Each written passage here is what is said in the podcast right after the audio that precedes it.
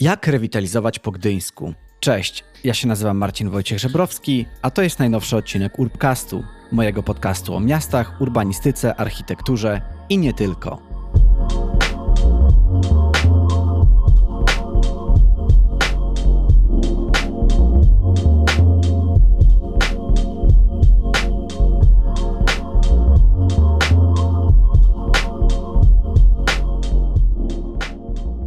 Cześć i witaj serdecznie w najnowszym odcinku Urbcastu, który jest już odcinkiem 94, więc powoli zbliżamy się do okrągłej setki. Ale ten odcinek jest wyjątkowy nie tylko z tego względu.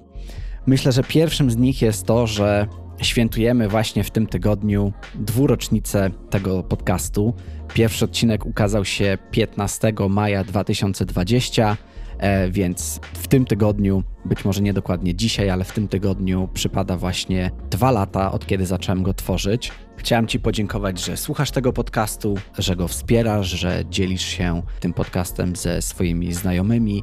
No bo gdyby podcast nie był słuchany przez Ciebie, to myślę, że nie miałbym takiej motywacji, żeby go tworzyć. Także Jestem Tobie bardzo, bardzo za to wdzięczny. Ten odcinek jest też wyjątkowy z tego względu, że jest to taki pierwszy odcinek, który powstał we współpracy komercyjnej i partnerem tego odcinka jest Urząd Marszałkowski Województwa Pomorskiego. Myślę, że warto podkreślić to, że to, że jest to odcinek, e, który powstał w takim partnerstwie, nie oznacza, że będzie to odcinek inny pod kątem treści, bo bardzo zależy mi na tym, żeby to, co przedstawiam w tym podcaście, było dla Ciebie bardzo wartościowe i takie też są działania Urzędu Marszałkowskiego Województwa Pomorskiego, które postanowiłem właśnie w tym podcaście Tobie przedstawić. Rozmowa jest współfinansowana ze środków Funduszu Spójności oraz budżetu państwa w ramach programu operacyjnego Pomoc Techniczna na lata 2014-2020 w ramach zadania realizowanego właśnie przez Urząd Marszałkowski Województwa Pomorskiego, polegającego na wzmacnianiu zdolności gmin do programowania i wdrażania działań rewitalizacyjnych. Specjalne podziękowania należą się Kindze Dziewiątkowskiej Seroce, która jest kierownikiem w Departamencie Programów Regionalnych, która zaproponowała mi właśnie taką współpracę. Miałem okazję być ostatnio w Gdańsku i w Gdyni poznać projekty, o których będę w, w tym podcaście opowiadał, a także poznać po prostu osobiście nie tylko Kingę, jej zespół, ale także mojego dzisiejszego rozmówcę. Kinga w Departamencie Programów Regionalnych pomaga i bierze udział w przygotowaniu regionalnego programu operacyjnego, który określa obszary i szczegóły działania samorządu województwa pomorskiego na rzecz właśnie wspierania rozwoju tego regionu w zakresie rozwoju pomorskiej gospodarki. Następnie departament ten zarządza i wdraża regionalne programy operacyjne oraz bierze udział w negocjacjach z Komisją Europejską. I dzisiaj chciałem właśnie przedstawić projekty rewitalizacyjne, które realizowane są właśnie przy pomocy tego departamentu z Urzędu Marszałkowskiego w Gdyni. I moim dzisiejszym rozmówcą będzie Michał Guć, który jest wiceprezydentem Gdyni do spraw innowacji. I porozmawiamy właśnie o takich ramach gdyńskiej rewitalizacji, o tym, jak do tego doszło, że w Gdyni jest przeprowadzana właśnie rewitalizacja, czym ona jest, jakie są gdyńskie podobszary rewitalizacji, co jest w nich specjalnego, a także jak rewitalizuje się po gdyńsku, tak? czyli jak nawiązuje się dialog z mieszkańcami, jak wygląda współpraca z NGOs, jaka jest rola Laboratorium Innowacji Społecznych, Urban Labów i innych tego typu rozwiązań, które no w Gdyni są naprawdę bardzo innowacyjne. Także nie przedłużając, chciałem Cię zaprosić na najnowszy odcinek Urbcastu.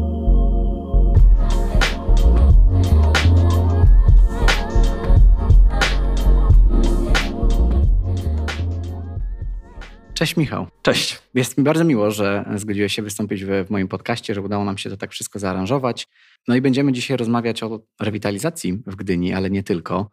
E, myślę, że jesteś człowiekiem właśnie wielu talentów, wielu różnych osiągnięć. Także może mógłbyś się przedstawić tak pokrótce swoimi słowami, tak myślę, że będzie najlepiej. Dzięki za zaproszenie do tej rozmowy. Jestem wiceprezydentem Gdyni. Zajmuję się między innymi rewitalizacją, ale również y, wątkami związanymi z ochroną środowiska, adaptacją do zmian klimatu, gospodarką odpadami, sprawami architektoniczno-budowlanymi, również pomocą społeczną, aktywizacją seniorów. Odpowiadam za współpracę z sektorem pozarządowym, za pozyskiwanie funduszy europejskich, za innowacje społeczne, za budżet obywatelski. Tak więc y, są to wątki, można powiedzieć, w dużej mierze społeczne, ale nie tylko. Cieszę się, że możemy też dzisiaj, mam nadzieję, kontynuować trochę wątek jednej z moich ostatnich rozmów, ponieważ rozmawiałem z Borysem Martelą o konsultacjach społecznych. I wydaje mi się, że też właśnie Twoje doświadczenia, też Twoja praca teraz w Urzędzie Miasta to jest coś bardzo mocno związanego właśnie z takim społecznym podejściem. Jak Ty to właśnie widzisz? Czy wykorzystujesz te swoje doświadczenia, które zdobywałeś przez wiele lat w tej swojej pracy na co dzień teraz? Ja powiem szczerze, mimo że jestem wiceprezydentem od 22 lat, to cały czas się czuję pozarządowcem, bo mhm. trafiłem do urzędu z sektora pozarządowego i mhm. tak cały czas ten sposób myślenia, funkcjonowania jest mi nadal, nadal bliski. Tak więc y, są to doświadczenia, które cały czas wykorzystuję i staram się szukać takiego złotego środka pomiędzy z jednej strony administracją, która ma jednak pewne struktury, ma pewne z góry narzucone zadania, a pewną elastycznością, oddolnością, entuzjazmem, improwizacją, które są właściwe dla sektora pozarządowego. Mhm. Ja myślę, że mam bardzo szeroki przekrój słuchaczy i słuchaczek mojego podcastu. I tak na tyle, na ile ich już znam, to wydaje mi się, że mogłoby ich ciekawić takie pytanie, które chciałem Ci teraz zadać. Jak to jest być właśnie wiceprezydentem takiego miasta jak Gdynia? Z czym to się wiąże? Jest ciekawie. Jest ciekawie. No, muszę przyznać, że gdyby było inaczej, to nie wyobrażam sobie, żebym spędził w jednym miejscu pracy tyle lat. Kiedyś zakładałem, że mniej więcej co cztery lata będę zmieniał Aha. pracę po to, żeby zdobywać nowe doświadczenia, podejmować nowe wyzwania. No i przez pierwsze lata się udawało. Byłem przez kilka lat dyrektorem gdyńskiej IMKI. Później zacząłem pracować jako trener, konsultant dla organizacji pozarządowych y, w ramach Fundacji Rozwoju Społeczeństwa Obywatelskiego. No i później trafiła się propozycja. Prezydent zaproponował mi współpracę właśnie na funkcji wiceprezydenta. No, szczerze mówiąc, myślałem, że to będzie jedna kadencja. Okazało się inaczej, ale jest na to pewien sposób. Mianowicie, praktycznie co kadencję kawałek mojego zakresu obowiązków się zmienia. Mhm. Czyli krótko mówiąc, jak kończy się kadencja, w momencie, kiedy pojawia się oferta kontynuacji tej misji, to rozmawiam z prezydentem, rozmawiam z pozostałymi wiceprezydentami i dokonujemy pewnych y, roszad. Dla przykładu, kiedyś odpowiadałem za stworzenie w Gdyni i prowadzenie później Pomorskiego Parku Naukowo-Technologicznego oraz Centrum Nauki Eksperyment, czyli takiego gdyńskiego Kopernika, tylko starszego, bo, mhm. bo w Gdyni powstało to wcześniej niż Kopernik. No i teraz się tym już nie zajmuję, a za to przejąłem kwestię związaną z gospodarką lokalami, z mieszkaniami komunalnymi i uważam, że to jest bardzo ciekawe wyzwanie i w tej chwili na przykład w tym się realizuję jako w pewnej rzeczy, która jest dla mnie nowa i którą próbuję mocniej zintegrować z, właśnie z kwestiami pomocy społecznej i, i tych polityk właśnie takich miękkich społecznych. Mhm. Myślę, że to dobry moment, żeby też wspomnieć o rewitalizacji, o której dzisiaj będziemy rozmawiać, bo wydaje mi się, że to się właśnie wiąże z Twoimi działaniami. Też odpowiadasz za ten, no właśnie taki kawałek, wycinek, albo może za kawał, tak? Bo to w niektórych urzędach miejskich jest naprawdę duży, duża część działań właśnie urzędów miejskich. Natomiast jak to w ogóle wygląda w, w Gdyni? Bo wydaje mi się, że jest to dość ciekawy przykład takiej rewitalizacji, bo nie jest to klasyczna w tego słowa znaczeniu rewitalizacja, przynajmniej ze względu na to, że te obszary, które są tutaj w ramach rewitalizacji, są głównym obszarem takiego skupienia. Nie są to obszary w strefie śródmiejskiej, tylko są to takie strefy, które są troszeczkę bardziej na zewnątrz. Więc może jakbyś też przybliżył właśnie taki zarys tego, jak, jak ta rewitalizacja w ogóle w Gdyni wygląda. Tak, rewitalizacja w Gdyni wygląda nieco inaczej niż w wielu miejscach w Polsce, bo no, przyzwyczailiśmy się do tego, że rewitalizacją nazywa się odnowienie elewacji na rynku, Aha. ewentualnie położenie marmurowych, granitowych płyt. Czasem, jak ktoś o tym pomyślał, to również trochę zieleni, ale zasadniczo było to tak naprawdę hmm. działanie przede wszystkim inwestycyjne i bardzo często skupione właśnie na ścisłym centrum miasta. Oczywiście są w niektórych miastach te ścisłe centra, które z jednej strony powinny być prestiżowe, z drugiej strony tam jest y, duży problem społeczny, ale mam wrażenie, że bardzo często w ogóle te wątki społeczne nie są w rewitalizacji uwzględniane. Natomiast mhm. to, co robimy w Gdyni to, co było podstawową przesłanką do wyboru obszarów rewitalizacji, to było skupienie się właśnie na kwestiach społecznych. Zresztą tutaj trzeba przyznać, że bardzo pomagała nam też polityka prowadzona przez Urząd Marszałkowski i Departament Programów Rozwojowych, ponieważ tam również była taka no, sugestia, wytyczne, by bardzo mocno ze sobą te działania łączyć. Czyli po pierwsze, rewitalizacja to wiązka programów, zarówno projekty inwestycyjne, jak i projekty społeczne. I również wskaźniki, które miały decydować o tym, które obszary będą rewitalizowane, były w dużej mierze właśnie wskaźnikami społecznymi.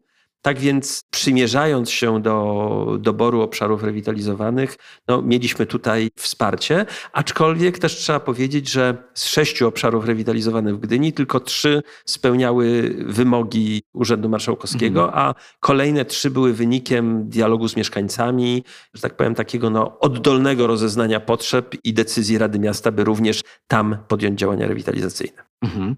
Zanim przejdziemy do takich rzeczy może bardziej przyziemnych, bardziej takich namacalnych, tak jak po prostu poszczególne projekty, które w Gdyni miały miejsce, tak jak e, przystanie, o których mam nadzieję też będziemy mogli porozmawiać, to chciałbym na początku właśnie nakreślić takie ramy tego, jak to się dzieje, że rewitalizacja w Gdyni, czyli Gdynia od nowa, ma w ogóle e, miejsce, tak? Czyli w jaki sposób można pozyskiwać fundusze na taką rewitalizację i jakie są właśnie takie ramy ogólnoformalne tego, żeby to w ogóle mogło się odbywać? Myślę, że warto w ogóle spojrzeć na rewitalizację, nałożyć ją sobie na pewną oś rozwoju samorządu. Mianowicie y, w momencie, kiedy na początku lat 90. Y, samorząd w ogóle powstał i, i, rozpoczął działania, no, musiał się borykać z ogromnymi zapóźnieniami właściwie na każdym polu, w każdej dziedzinie. To była fatalna jakość infrastruktury, brak procedur, brak pomysłów w ogóle na realizację pewnych usług społecznych i trzeba przyznać, że te pionierskie czasy samorządu, które no, wspominam z dużym sentymentem, bo dość wcześnie zaangażowałem się w działania samorządowe, były niezwykle ciekawe, bo z jednej strony były to ogromne wyzwania, z drugiej strony regulacje, które wtedy obowiązywały, były dużo bardziej elastyczne. Mhm. Natomiast polskie samorządy musiały przede wszystkim rozprawić się z takimi wyzwaniami fundamentalnymi. No, w przypadku Gdyni można powiedzieć, no, prosta sprawa. Wszystkie ścieki w Gdyni były zrzucane bezpośrednio do Zatoki Gdańskiej, co powodowało, że była to katastrofa ekologiczna po prostu. I, i to, co trzeba było zrobić, to właśnie wybudować oczyszczalnie ścieków. Trzeba było również wybudować instalacje do zagospodarowywania odpadów komunalnych. To były takie wyzwania cywilizacyjne, cywilizacyjne, które miały spowodować wyjście z tej epoki PRL-owskiej. Czy to jest dlaczego właśnie o rewitalizacji mówimy od dość niedługiego czasu? Tak, bo tak naprawdę dopiero po uporaniu się z tymi fundamentalnymi Aha. wyzwaniami można się było zacząć przyglądać, prowadzić taką politykę spójności. No bo powiedzmy sobie, rewitalizacja to jest tak naprawdę przełożenie na grunt lokalny unijnej polityki spójności. Tak jak na poziomie Unii Europejskiej patrzy się na to, które kraje odstają in minus i do tych krajów kieruje się większe wsparcie. Tak samo w przypadku rewitalizacji przyglądamy się, które fragmenty danego miasta są w jakiś sposób y, defaworyzowane, gdzie jest niższy poziom rozwoju, gdzie są większe problemy, wyzwania. No i właśnie te fragmenty poddaje się rewitalizacji. Tam pracuje się ze społecznością lokalną, tam należy podjąć pewne działania inwestycyjne. No i doprowadzić do sytuacji, w której one nie będą odbiegały od średniej. I myślę, że ten czas właśnie przyszedł mniej więcej 10 lat temu kiedy zaczęło się o tym mówić, mniej więcej w tym samym czasie zaczęły się pojawiać środki unijne na rewitalizację, no i samorządy zaczęły z tego korzystać. Aczkolwiek, tak jak mówiliśmy na początku tej rozmowy, no, różne było rozumienie tych potrzeb. Czasami, mhm. czasami to było właśnie patrzenie, gdzie są największe problemy społeczne i w jaki sposób powinniśmy je rozwiązać za pomocą tego kompleksowego procesu, jakim jest rewitalizacja. No a czasami było to po prostu powiedzenie, to zrobimy sobie ładny rynek.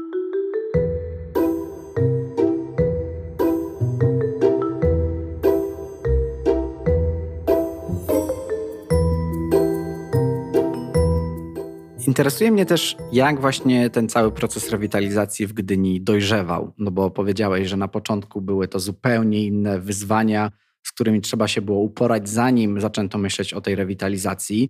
Natomiast dzisiaj jesteśmy już w takiej sytuacji, gdzie przeprowadziliście wiele różnych procesów, właśnie też skupiając się na lokalnej społeczności.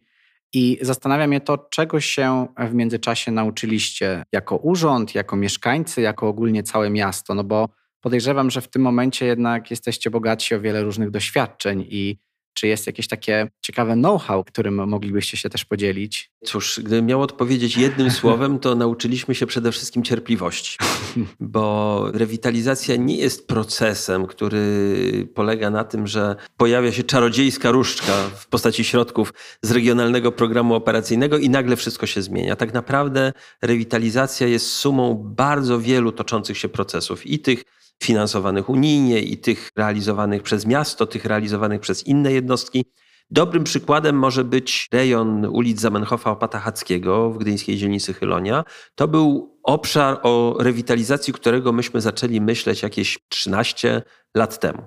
I zaczynaliśmy od tego, żeby w ogóle rozeznać, co się dzieje. To był, było to otoczenie o niezbyt dobrej renomie. Raczej mhm. nie mieszkańcy obawiali się tam zaglądać. Mieszkańcy z kolei uważali się za takie środowisko no, wykluczone, zapomniane. Uważano, że po prostu nikt o nich nie dba, co powodowało, że była taka bardzo silna bariera. I Aha. to, z czym się spotkaliśmy na samym początku, to kompletny brak zaufania, chęci dialogu ze strony mieszkańców, bo oni po prostu już wiedzieli swoje, wiedzieli, że i tak się nic nie wydarzy, więc po co w ogóle rozmawiać. Myśmy wtedy zastosowali pewien trik, mianowicie naszym koniem trojańskim były dzieci.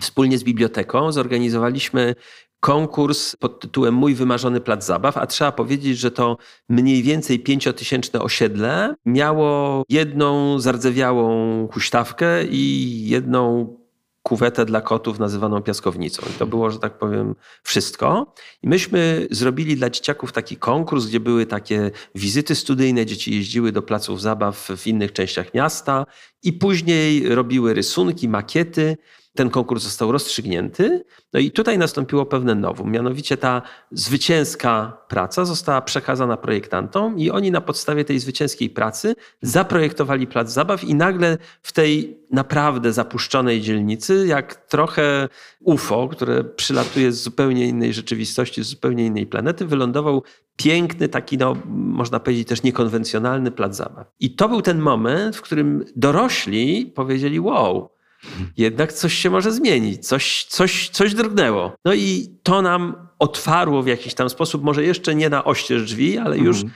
nastąpiło takie, jeszcze ten łańcuszek był tam założony, ale jednak te drzwiczki uchylili, zaczął się ten dialog. I potem w ramach tego dialogu myśmy zapraszali mieszkańców do dyskusji o tym, co się powinno zmienić w ich dzielnicy. To nie było tak, że zatrudniliśmy projektanta i powiedzieliśmy zrewitalizuj, tak? zrób tu inwestycje.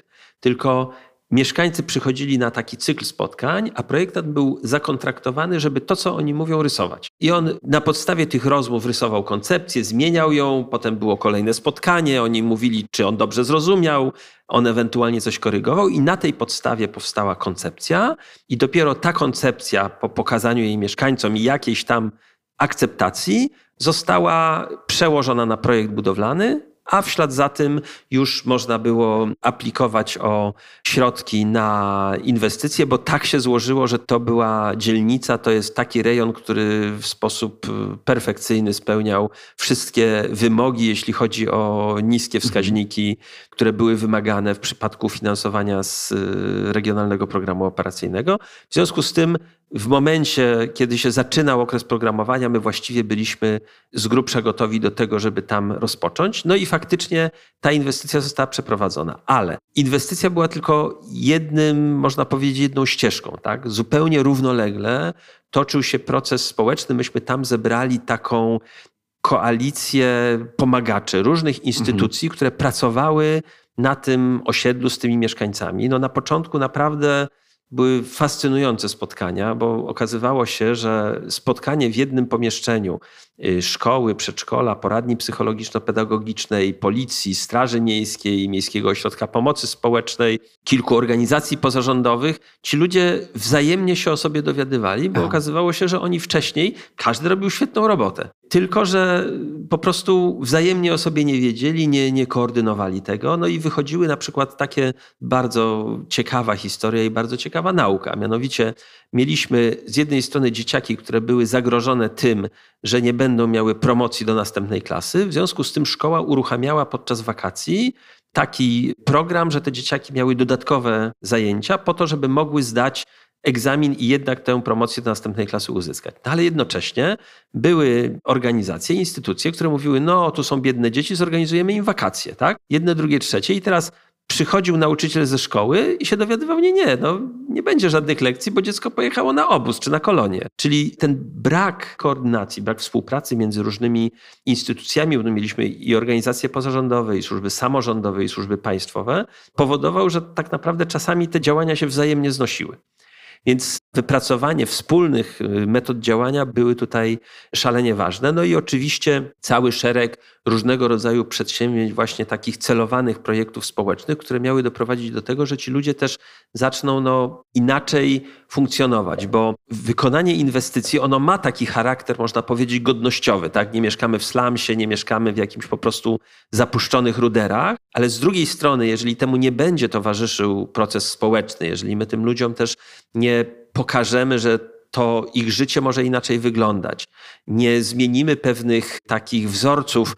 No, też bardzo ciekawa, jak zaczynaliśmy, jak weszliśmy w ogóle w to środowisko, to marzeniem y, takim młodych ludzi, którzy tam mieszkali w tej dzielnicy, marzeniem y, kariery, tak, powodzenia w życiu, to było marzenie, żeby zostać przyjętym do gangu złodziei samochodów. To było fajne towarzystwo, dobre pieniądze, szybkie życie, tak? No i teraz pytanie, jak pracować z tymi dorosłymi, z tymi dzieciakami, żeby to wszystko zmieniać. I tutaj wracam do początku pytania, tak? No, trzeba się nauczyć cierpliwości. To nie jest proces, który można przeprowadzić w rok, dwa lata. To są zmiany. My w tej chwili, po tych 10-15 latach pracy, zaczynamy widzieć, że faktycznie to już jest dzisiaj inna dzielnica.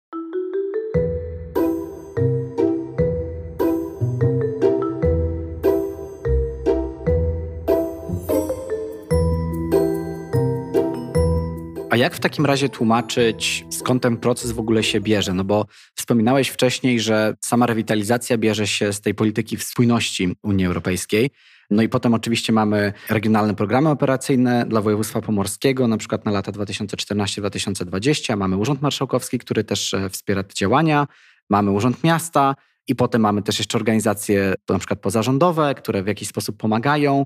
Jak ten mieszkaniec, jak można mu wytłumaczyć, czy on w ogóle powinien o tym wiedzieć, że tak naprawdę to jest taki, no nie wiem, ja to może spróbuję zobrazować takim lejkiem, tak? Że to jest taka długa droga od tej takiej ogólnej polityki do tego bardzo namacalnego działania. Jak w ogóle ten proces jakby obrazować w taki przystępny sposób? Ja myślę, że wyzwanie, które mamy przed sobą, to nie jest kwestia wytłumaczenia, jakie intencje nam przyświecają, jakie intencje przyświecają Urzędowi Marszałkowskiemu, który jest instytucją zarządzającą regionalnym programem operacyjnym, jakie intencje przyświecają Unii Europejskiej tak naprawdę.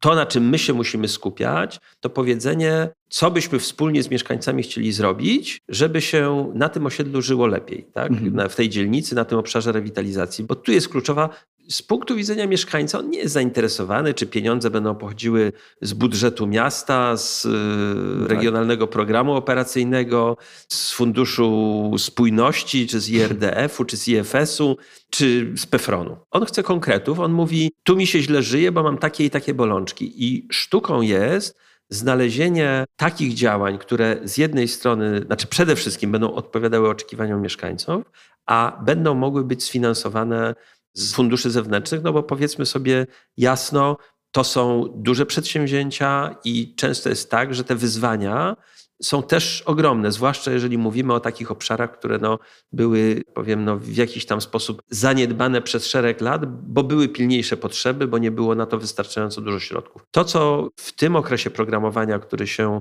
obecnie kończy, było takie no, korzystne, to było to, że te środki na rewitalizację były dość elastyczne, że to było właśnie, była ta dwufunduszowość, czyli z jednej strony mieliśmy możliwość finansowania działań inwestycyjnych, z drugiej strony były projekty usług społecznych, które również miały taki bardzo szeroki zakres. On, on był realizowany przez jednostki samorządowe, ale w partnerstwie z organizacjami pozarządowymi. Tutaj też często te partnerstwa były nieoczywiste, bo czasami było tak, że na obszarze rewitalizacji działała jakaś organizacja, która prowadziła placówkę wsparcia dziennego, pracowała z dziećmi i młodzieżą, pracowała z rodzinami, znała to środowisko, no jakby ona była oczywistym partnerem, ale mhm. bywało w tych naszych doświadczeniach też tak, że partnerem był na przykład klub sportowy, który zajmuje się parkurem, tak? czyli taką no też dziedziną sportu nietypową. Tak? To nie była tak. piłka nożna, to nie był, to nie był hokej, tylko to był, to był parkur. No i okazywało się, że to jest na przykład ciekawa przepustka do tych dzieciaków właśnie z takich no,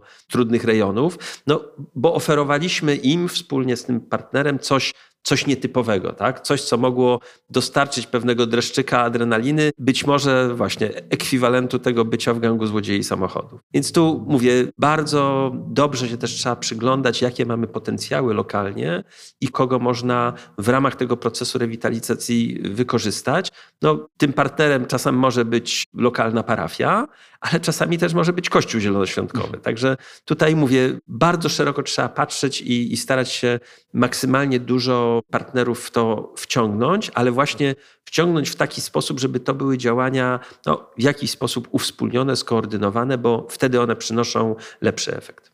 Mhm. Żeby przybliżyć jeszcze bardziej tą rewitalizację po gdyńsku, porozmawiajmy o gdyńskich podobszarach rewitalizacji bo wspominaliśmy już przynajmniej o jednym, czyli o tym rejonie ulic Zamenhofa, Opata Hackiego na Chylonii, ale jest także Witomino Radiostacja, Oksywie, część dzielnicy Babie Doły, osiedle Meksyk na Chylonii, a także wzgórze Orlicz-Dreszera.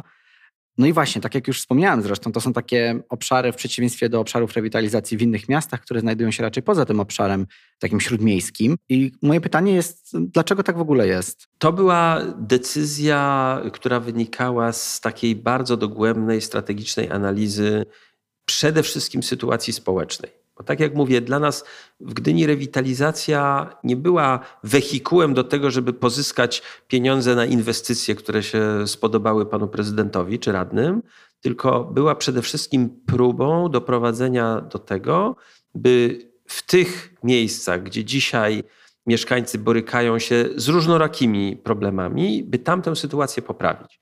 I to mogły być problemy społeczne, problemy mieszkaniowe, edukacyjne. Tutaj wrócę do tych wskaźników, bo my mamy generalnie, jeśli chodzi o statystykę publiczną, no nie jest łatwa sytuacja. Cały czas tych otwartych danych, tych danych, do których mamy dostęp, jest za mało.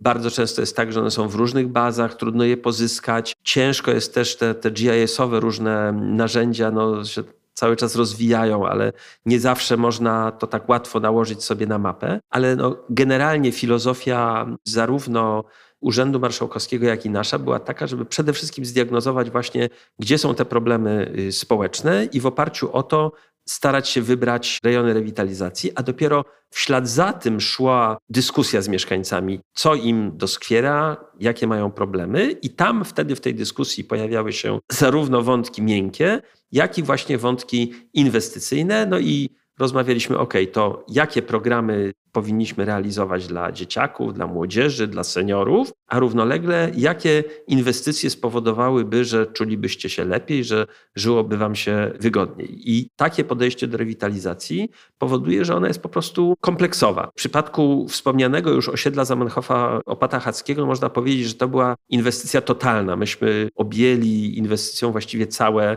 osiedle, bo też całe było w fatalnym stanie. Ale na hmm. przykład w przypadku Oksywia, no tutaj już musieliśmy stosować taką technikę bardziej punktową.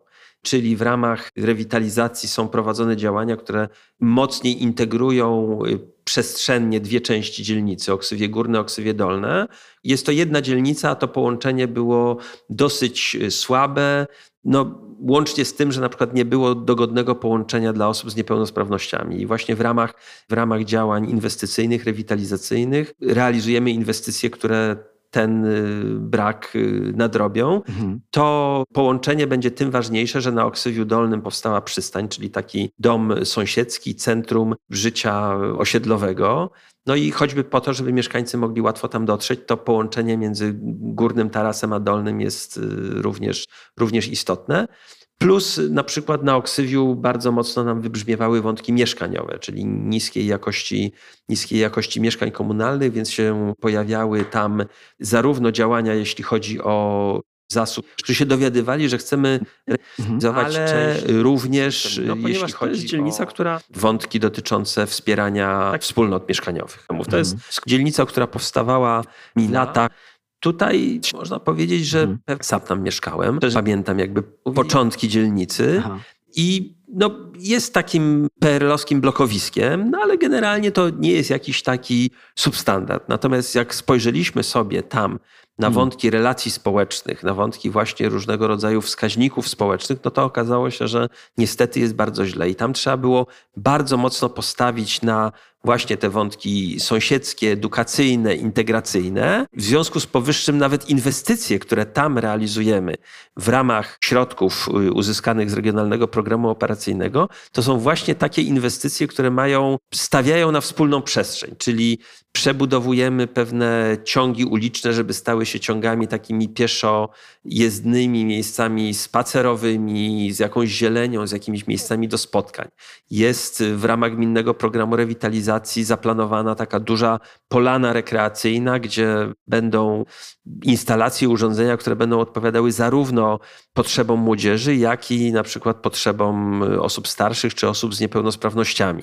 Został wykonany kompleks sportowy przy szkole, ale kompleks ogólnodostępny po to, mhm. żeby znowu był kolejny pretekst, kolejna możliwość do tego, żeby móc się, móc się spotykać. Czyli tak naprawdę inwestycje, jeśli chodzi o dzielnicę Witomino, są pochodną właśnie diagnozy społecznej i właśnie tego, że wybudowano duże osiedle po prostu klocków, bloków i wieżowców, ale kompletnie nie ma tam jakby tych przestrzeni wspólnych. No, bardzo ważną rolę będzie też tam pełniła przystań. Jest to pierwszy budynek właśnie przystani, dom sąsiedzki, który budujemy zupełnie od zera w ramach środków z Regionalnego Programu Operacyjnego.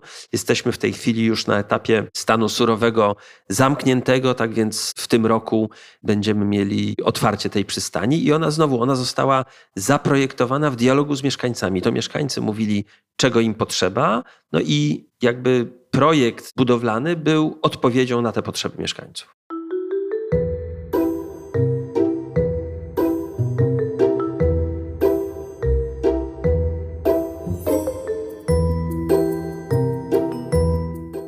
wtrącę taki wątek kopenhaski, nawiązując też do tych klocków, które zostały postawione, że wydawać by się mogło, że niby wszystko jest w porządku.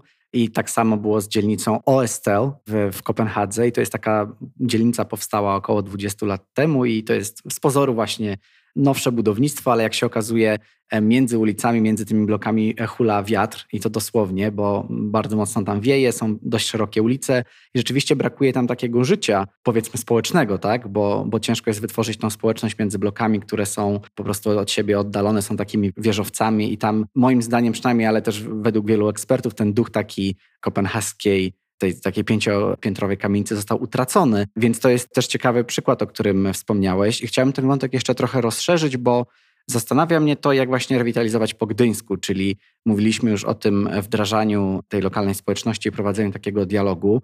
I wspominaliśmy też o tej, o projekcie przystani, o tych takich e, ogródkach sąsiedzkich, które z tego co czytałem były bardzo popularnymi projektami. I wspominałeś też, że są, co mi się bardzo podobało, o takim dotarciu do mieszkańców poprzez e, dzieci. Czy były jakieś jeszcze inne praktyki, które stosowaliście właśnie w ramach rewitalizacji, podkreślając ten wątek taki społeczny no, przede wszystkim trzeba powiedzieć jedno. W Gdyni, jeśli chodzi o rewitalizację, mamy sześć obszarów, z których dwa zostały dodane do gminnego programu rewitalizacji w wyniku rozmów z mieszkańcami.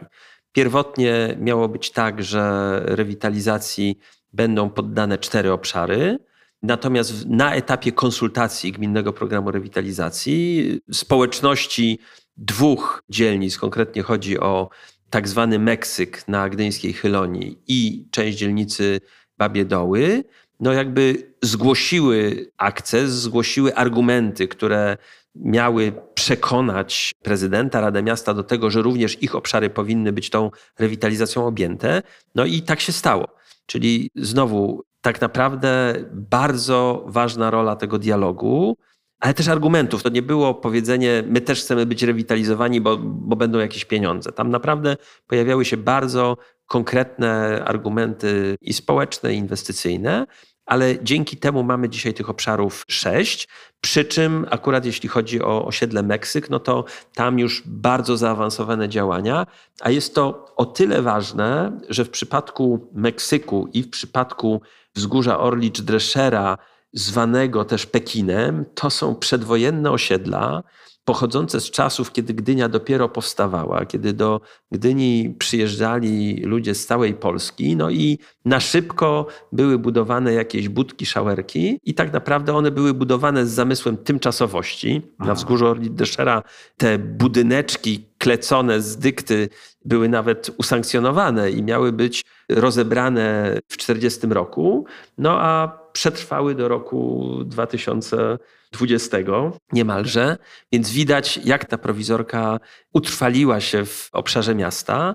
I tutaj na tych dwóch obszarach rewitalizacja poszła w dwóch różnych kierunkach, bo w przypadku Meksyku, gdzie ta infrastruktura była nieco lepsza, w międzyczasie ludzie te domki no, wyremontowali, przebudowali, rozbudowali.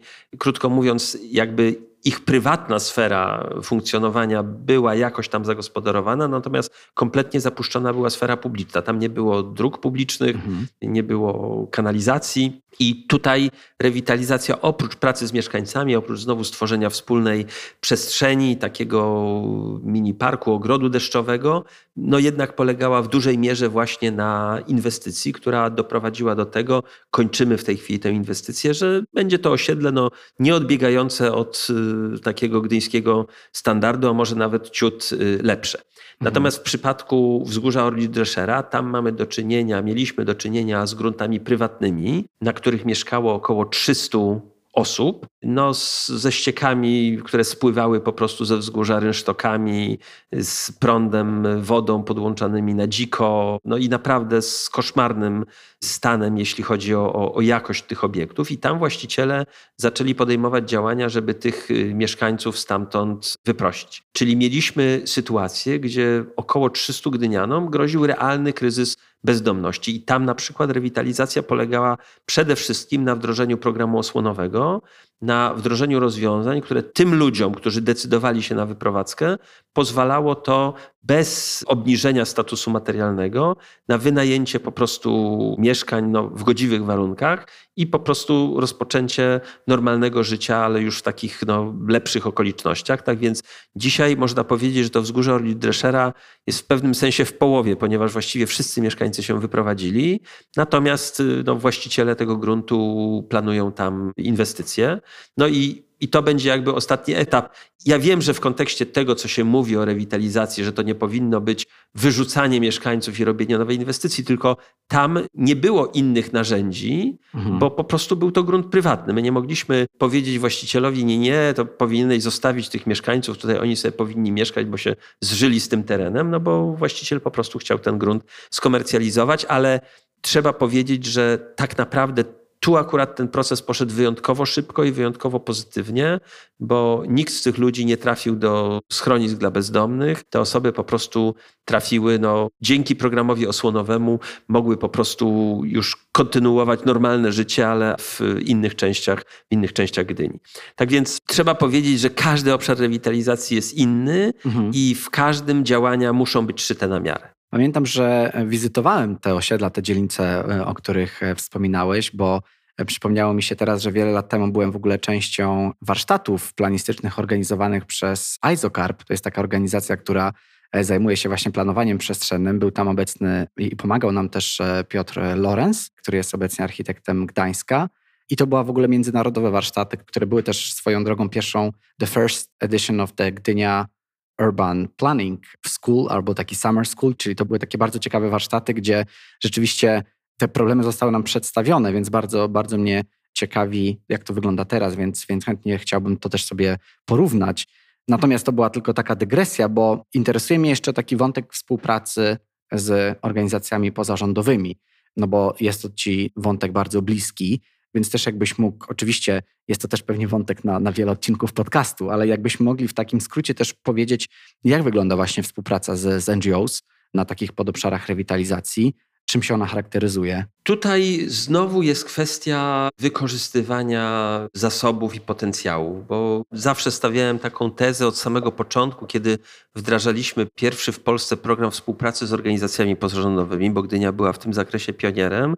Zawsze stawiałem taką tezę, że władze lokalne, samorząd i organizacje pozarządowe mogą się doskonale uzupełniać, bo samorząd ma pewną strukturę, ma środki finansowe i ma pewne zadania do realizacji. Natomiast no, biorąc pod uwagę skalę działań, samorząd no, idzie takimi, że tak powiem, szerokimi drogami, grubymi działaniami. Natomiast organizacje pozarządowe mogą być takimi harcownikami, takimi właśnie podmiotami, które zapewniają pewne luki, które mogą się dostosować do pewnych lokalnych uwarunkowań i bardzo dobrze uzupełniać te działania samorządowe. I trochę w takiej filozofii też szliśmy, jeśli chodzi o rewitalizację. Szukaliśmy partnerów do naszych projektów społecznych. Projekty usług społecznych były takim wymaganym komponentem, jeśli chodzi o rewitalizację.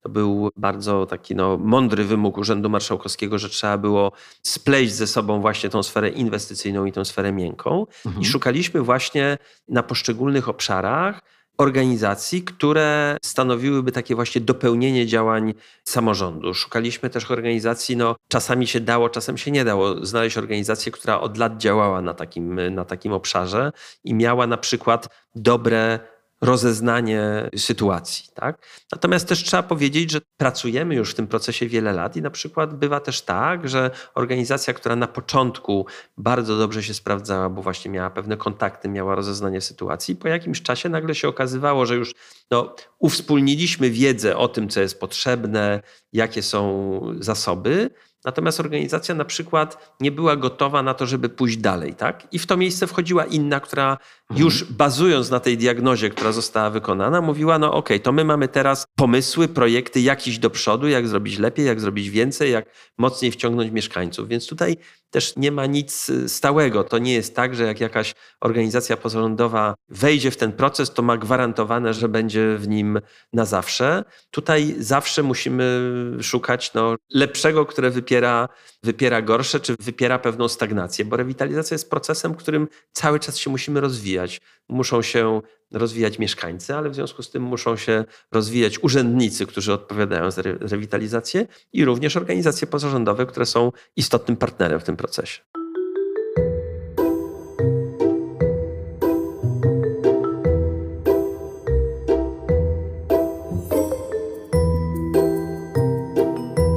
Rozmawiając jeszcze właśnie o takich różnych elementach, być może już teraz nie o organizacjach pozarządowych, ale chciałem porozmawiać o takich bliskich mi też zagadnieniach, czy może no właśnie elementach, graczach rewitalizacji w Gdyni, a konkretnie o Urban Lab i o e, Laboratorium Innowacji Społecznych, bo tak jak już wspominaliśmy, miałem okazję rozmawiać z Borysem, który był częścią Laboratorium Innowacji Społecznych, ale miałem też okazję rozmawiać na przykład z Joanną Krukowską, która która tutaj działa w, w, w gdyńskim Urban Labie. I jak postrzegasz rolę tych elementów w tym całym procesie? No bo uważam, że to są takie bardzo zaawansowane narzędzia, które Gdyni dają bardzo duże pole manewru pod kątem właśnie takiego docierania tak, do, do mieszkańców miasta. Laboratorium Innowacji Społecznych powstało, można powiedzieć, z takiej diagnozy, że innowacje powinny przenikać każdą sferę działań miasta. Powinniśmy cały czas myśleć o tym, jak robić rzeczy bardziej sprytnie. Natomiast, że dobrze by było mieć jakiś podmiot, który jest takim bądź to testerem, bądź katalizatorem pewnych zmian. I właśnie w ten sposób powstało Laboratorium Innowacji Społecznych. I w momencie, kiedy pojawił się wątek no, szerzej zakrojonej rewitalizacji, no to y, uznaliśmy, że jednostką, która ma właśnie wpisane w swoją kulturę pracy takie działanie smart, działanie w ścisłej kooperacji z mieszkańcami, że tak naprawdę to Laboratorium Innowacji Społecznych będzie bardzo dobrym operatorem procesu rewitalizacji, to właśnie LIS, bo taki jest skrót, tej instytucji, był gospodarzem gminnego programu rewitalizacji, pisał go we współpracy z mieszkańcami, prowadził konsultacje społeczne, a obecnie prowadzi różne działania. Oczywiście nie sam, bo trzeba sobie powiedzieć wyraźnie, nie można monopolizować. Tak? Trudno mi sobie wyobrazić, żeby w rewitalizacji nie uczestniczyły różne wydziały Urzędu Miasta, czy y, Miejski Ośrodek Pomocy Społecznej, Urząd Pracy, szkoły, przedszkola. Więc LIS jest takim koordynatorem, strażnikiem pieczęci, żeby ta rewitalizacja szła we właściwym kierunku, ale oczywiście też kimś, kto tę sieć spaja i dba o to, by po prostu wszyscy wspólnie pracowali na rzecz efektywnego procesu. Ale właśnie szczególnie w procesie re rewitalizacji te innowacje, te nowe narzędzia są cenne. No, wdrażaliśmy na przykład po raz pierwszy w Gdyni fundusz sąsiedzki, właśnie robił to LIS.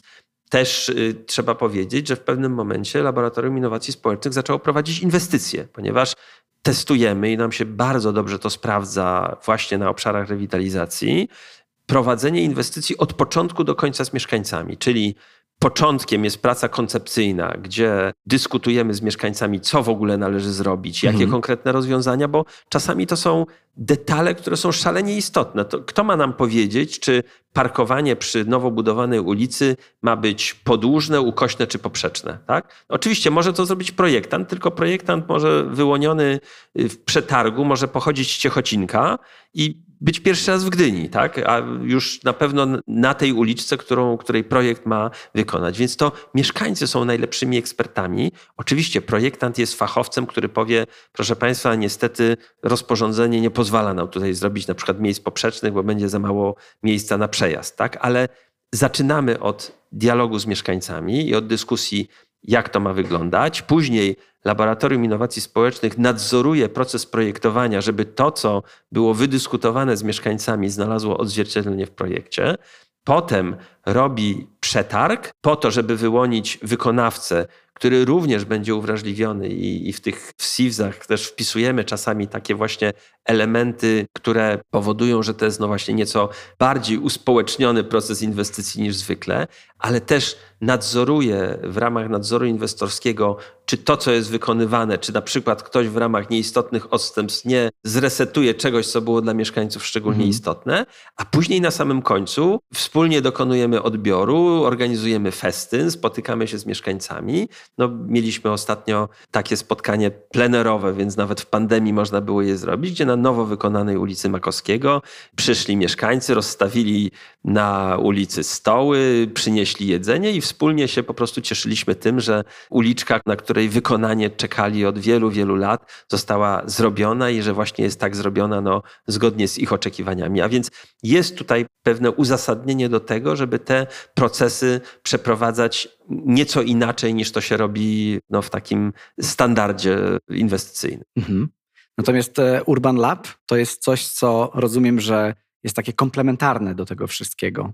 Zdecydowanie tak. Urban Lab jest przestrzenią i to zarówno przestrzenią fizyczną, ale też taką przestrzenią mentalną do dialogu. Tak naprawdę tworząc Urban Lab w Gdyni, bardzo mocno bazowaliśmy właśnie na różnego rodzaju aktywnościach podejmowanych już wcześniej przez Laboratorium Innowacji Społecznych, właśnie na różnego rodzaju dyskusjach, debatach, dialogu i tak naprawdę Urban Lab, można powiedzieć, był taką emanacją tych doświadczeń i włożeniem tego w projekt już o konkretnej nazwie, który początkowo był realizowany ze wsparciem środków unijnych, natomiast po jego zakończeniu nadal go kontynuujemy, ponieważ widzimy ogromną wartość w tym, żeby właśnie móc dialogować z mieszkańcami o tym, co się dzieje w mieście. Trzeba powiedzieć też ostatnie, właściwie prawie cały okres funkcjonowania Urban Labu trafił na okres szalenie trudny, jeśli chodzi o dialog, o spotkania, to był czas pandemii.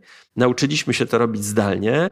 No, w tej chwili wracamy już i, i do normalnego funkcjonowania, no ale pojawiły się kolejne wyzwania, choćby w jaki sposób włączać nowych mieszkańców Gdyni, którzy trafili tutaj z powodu wojny na Ukrainie, nie wiedzą jak długo tu zostaną, w jaki sposób włączać ich w dialog o mieście, w jaki sposób zapraszać ich do tej dyskusji, no bo Gdynia musi być przyjazna dla wszystkich mieszkańców, a oni no, mhm. nie chcieli tego, ale wojna ich do tego zmusiła, stali się mieszkańcami Gdyni i chcemy, żeby tutaj czuli się jak najlepiej. A więc już mhm. w tej chwili, począwszy od tego, że w tych przystaniach czyli tych domach sąsiedzkich byli i są jeszcze kwaterowani uchodźcy. To jest ich taki pierwszy etap. One są miejscami zbiorowego zamieszkania, ale już tam są organizowane kursy języka polskiego, już tam z nimi pracujemy nad ich usamodzielnieniem, no bo liczymy na to, że tak długo jak tu będą, że będą po prostu w stanie mhm. w tej Gdyni funkcjonować i że będzie im tutaj dobrze.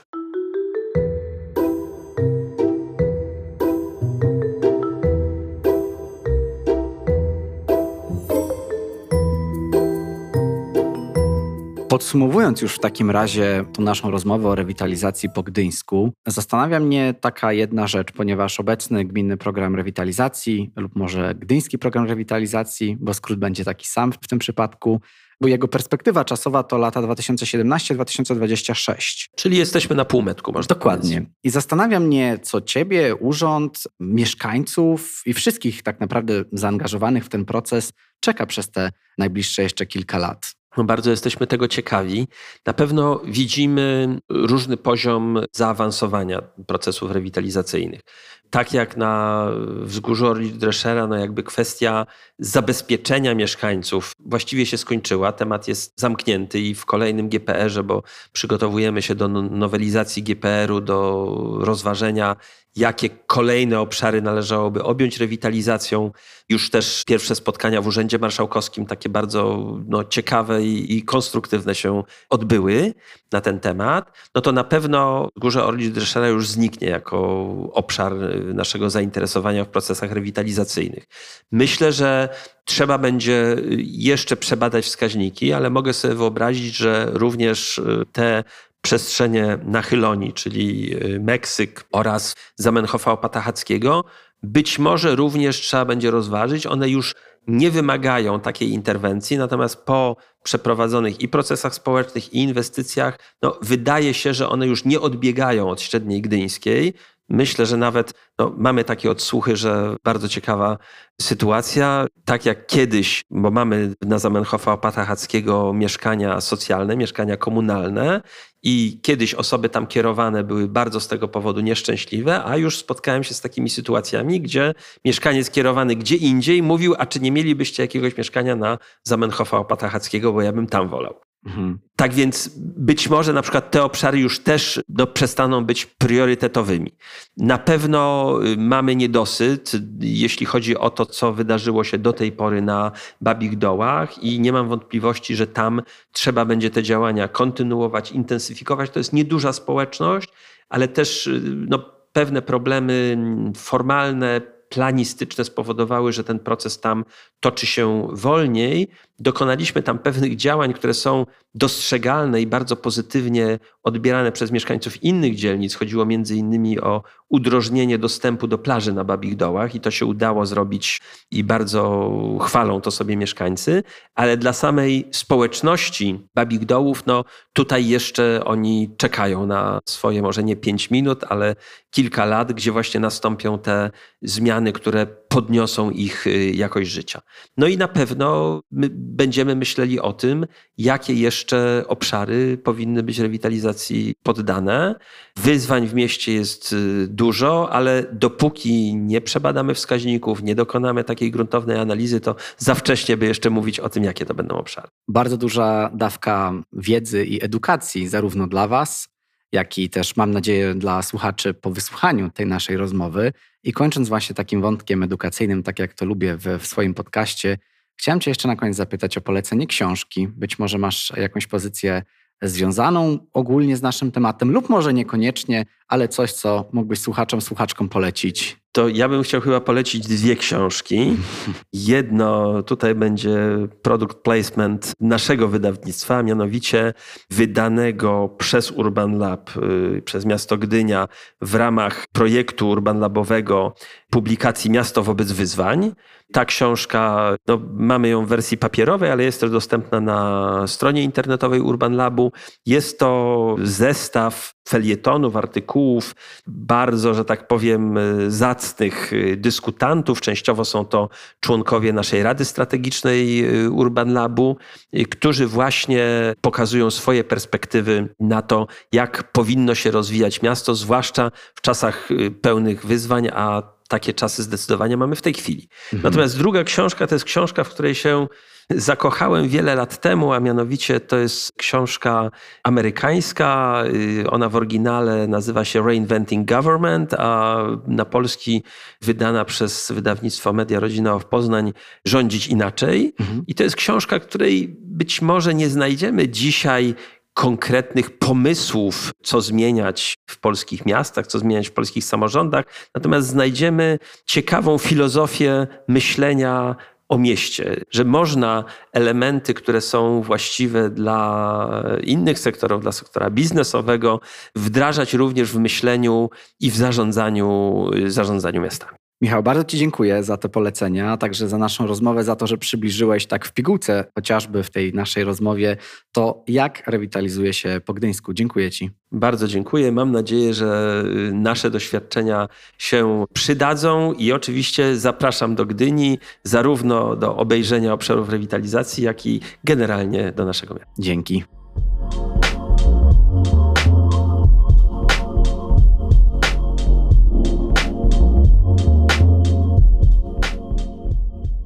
Dzięki wielkie za wysłuchanie najnowszego odcinka podcastu. Mam nadzieję, że ten odcinek Ci się podobał. Ja jestem pod bardzo dużym wrażeniem Michała Gucia, który naprawdę świetnie opowiada. Jest bardzo miłym człowiekiem. Bardzo się cieszę, że byłem w stanie odwiedzić go w Urzędzie Miasta w Gdyni, no i porozmawiać właśnie na temat projektów rewitalizacyjnych i nie tylko. Jeśli chodzi o współpracę, która właśnie w, ramach tego odcinka ma miejsce, współpraca z Urzędem Marszałkowskim Województwa Pomorskiego, to jest to tak naprawdę pierwszy z kilku odcinków, które wspólnie zrealizujemy. Będziemy rozmawiać właśnie o ciekawych projektach w województwie pomorskim i te odcinki ukażą się jeszcze w tym roku. Jeśli chodzi o taki właśnie format współpracy, to jestem też bardzo ciekawy, jak Ci się on podoba, bo ze swojej strony chciałem tylko powiedzieć, że oczywiście pojawiają się różne propozycje współpracy, które otrzymuję od różnych osób, od różnych przedsięwzięć i chciałem tylko powiedzieć, że bardzo mocno filtruję takie propozycje i wybieram tylko i wyłącznie te, które uważam, że mogą przynieść Tobie wartość i mogą być dla Ciebie ciekawe. Także bez obaw ten podcast dalej będzie niezależny, dalej będę go prowadził e, osobiście i dalej będę dość mocno wybredny, jeśli chodzi o, o różne współprace. I tak jest też tym razem. Jeszcze raz jestem bardzo wdzięczny Kindze Dziewiątkowskiej Seroce, która stoi za tą współpracą, którą teraz realizuje właśnie razem z Urzędem Marszałkowskim Województwa Pomorskiego i mam nadzieję, że podobnie jak ja, też nie jesteś w stanie się doczekać kolejnego odcinka. Jeśli chciałbyś, chciałabyś dowiedzieć się czegoś więcej na temat Urbcastu, zapraszam Cię serdecznie na moje social media, na stronę internetową urbcast.pl, a także na Patronite, na którym możesz wesprzeć Urbcast dowolnie wybraną przez siebie kwotą, a ja dzięki temu będę mógł ten podcast dalej rozwijać. Dzięki i do usłyszenia.